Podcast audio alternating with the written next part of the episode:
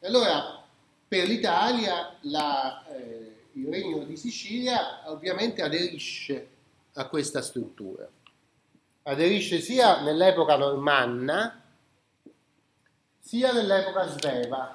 All'epoca normanna c'è una raccolta di costituzioni regie promulgate dai re normanni che è molto complicata perché esistono non sono neanche uguali fra di loro, quindi molto si discute, che si chiama Le Assise, la cui data tradizionale è 1140.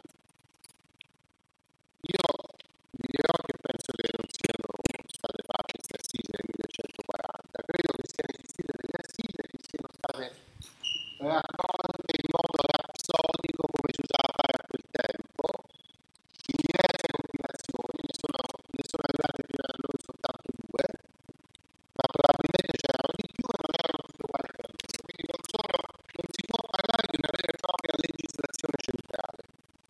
Si può parlare però di forme legislative non compilate in una sola compilazione che avevano questa funzione di uniformare i giudizi dati dai giudici locali. Questo già nell'epoca è 1140 è molto presto perché il regno era stato celebrato con l'incoronazione soltanto dieci anni prima, nel 1130, no?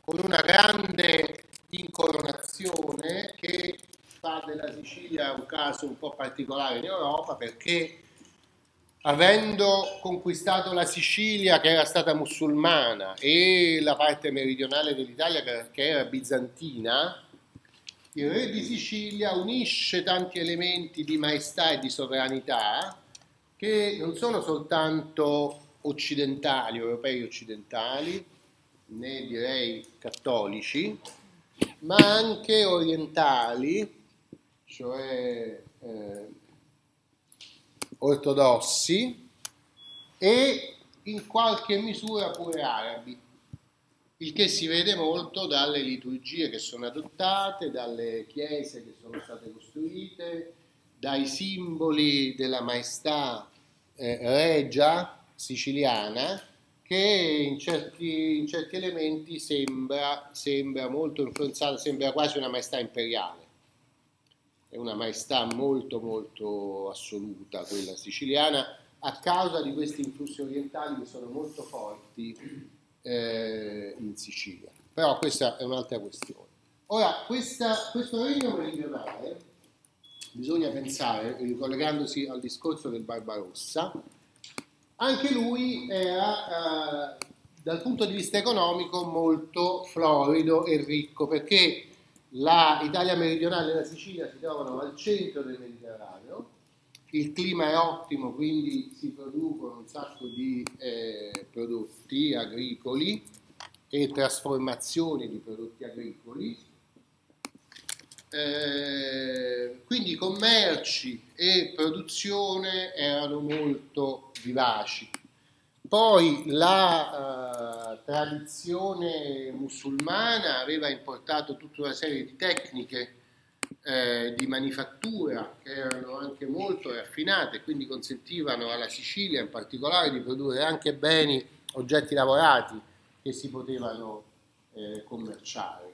Dunque, quando il Barbarossa scende in Italia, prima vede che l'Italia settentrionale era piena di ricchezze e di città bellissime e poi vede anche che l'Italia meridionale, che lui non visita, però ovviamente viene informato ampiamente, era un altro luogo di delizie, meraviglioso, dove come tutti i tedeschi voleva andare eh, nell'Italia del Sud a fare, diciamo, pensando che lì si stava sempre in vacanza, no?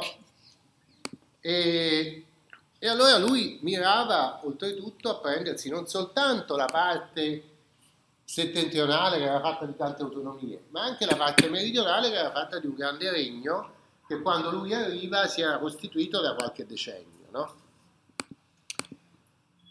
E non è riuscito a fare niente, Barbarossa è stato un disastro. Alla, alla battaglia di Legnano è stato sconfitto, poi nel 1183 ha dovuto riconoscere l'autonomia dei comuni italiani il Papa praticamente lo ha preso in giro per tutta la vita l'Italia meridionale non è riuscita a conquistarla. Poi ha detto, vabbè, vado a fare una crociata, 1191 mi pare, così mi riabilito, conquisto, riconquisto Gerusalemme, dove intanto si era istituito un regno anche a Gerusalemme, e mi riabilito, eccetera. E mentre va, ha la bella pensata di attraversare un fiume con l'armatura addosso, eh, cade da cavallo e affonda e muore, nel 1121.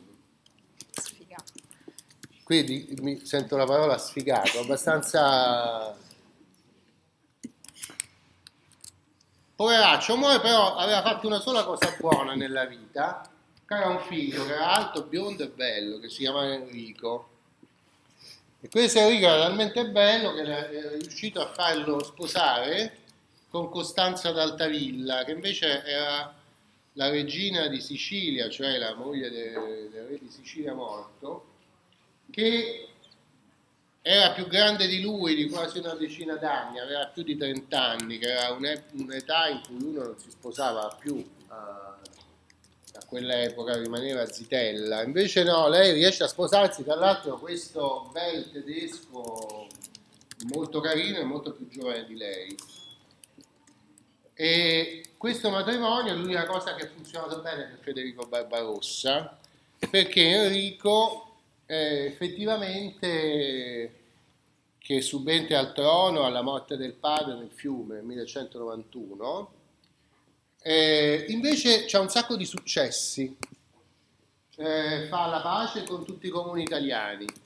Alcuni dei comuni italiani, come Pisa, che è un comune molto importante, si schierano apertamente dalla parte dell'imperatore Enrico, chiamato come numero sesto.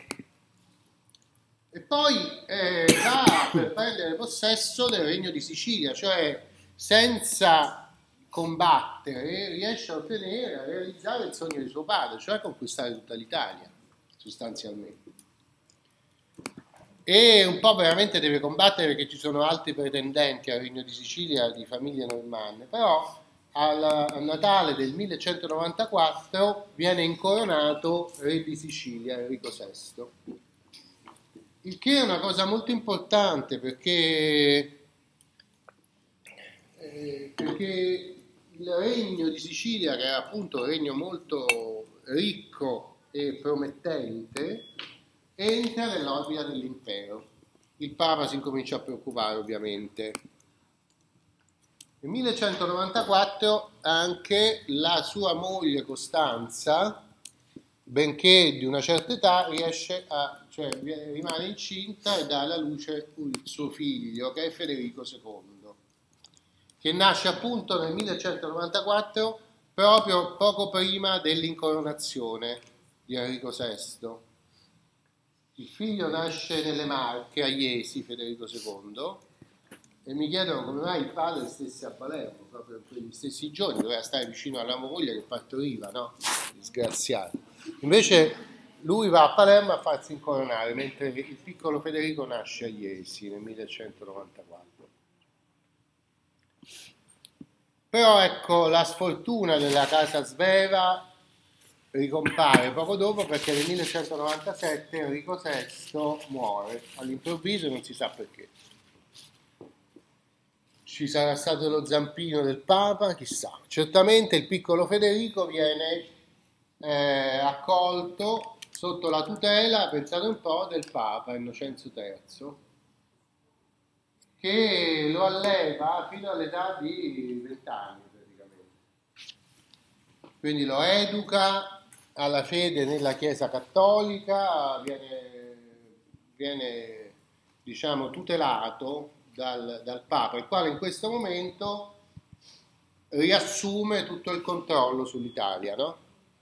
sia i comuni, perché il giovane Federico, che è piccolo ancora, è sia imperatore destinato a diventare imperatore sia eh, destinato a diventare re di Sicilia. Per il momento la reggente di Sicilia è la madre Costanza, eh, mentre l'impero attende l'incoronazione. Ci sarà prima l'incoronazione imperiale, no, prima l'incoronazione al re di Sicilia e poi quella imperiale, se non mi sbaglio. Insomma, eh, questo dimostra che l'educazione cattolica non è sempre garanzia di ortodossia, perché poi Federico, che era stato allevato dai papi, viene scomunicato varie volte perché si comportava malissimo a quanto pare, almeno secondo i papi eh, che seguivano. No?